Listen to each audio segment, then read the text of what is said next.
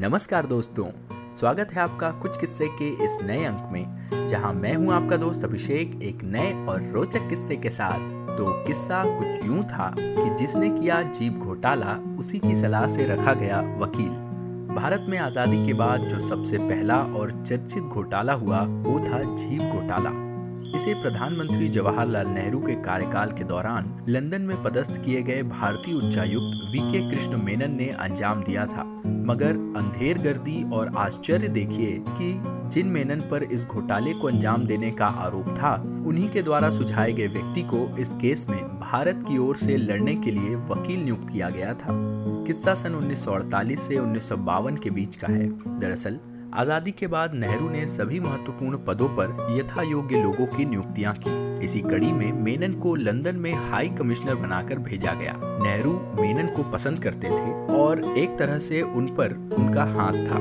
मेनन ने लंदन में रहकर अपनी पैड बनाना शुरू किया।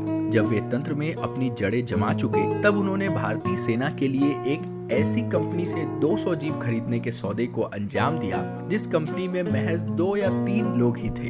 यहाँ तक कि उस कंपनी को नाम मात्र की पूंजी से खड़ा किया गया था।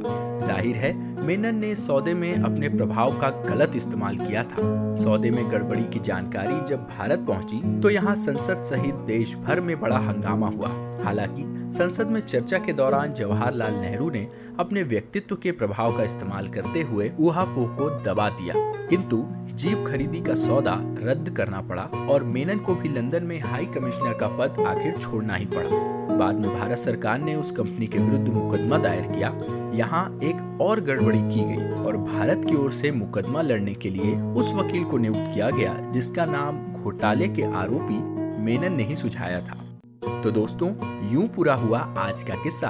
अगर आपको पसंद आया तो इसे अपने यारों दोस्तों के साथ शेयर करें, अपनी प्रतिक्रियाएँ हमें कमेंट्स के ज़रिए बताएँ, और अगर इसी तरह के और भी रोचक किस्से सुनना चाहते हैं तो हमारे चैनल कुछ किस्से को फॉलो करें और बेल आइकन पर क्लिक कर नोटिफिकेशन ऑन कर लें, क्योंकि अगले अंक में आप सुनेंगे कि पुलिस ने किस संगीतकार की गाड़ी रुकवाकर उन्हें कहा, तुसी ग्रेट हो।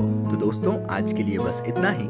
जल्द मिलेंगे इतिहास में घटे एक और दिलचस्प किस्से के साथ। तब तक के लिए अपने दोस्त अभिषेक को दीजिए इजाज़त। नमस्कार, जय हिंद।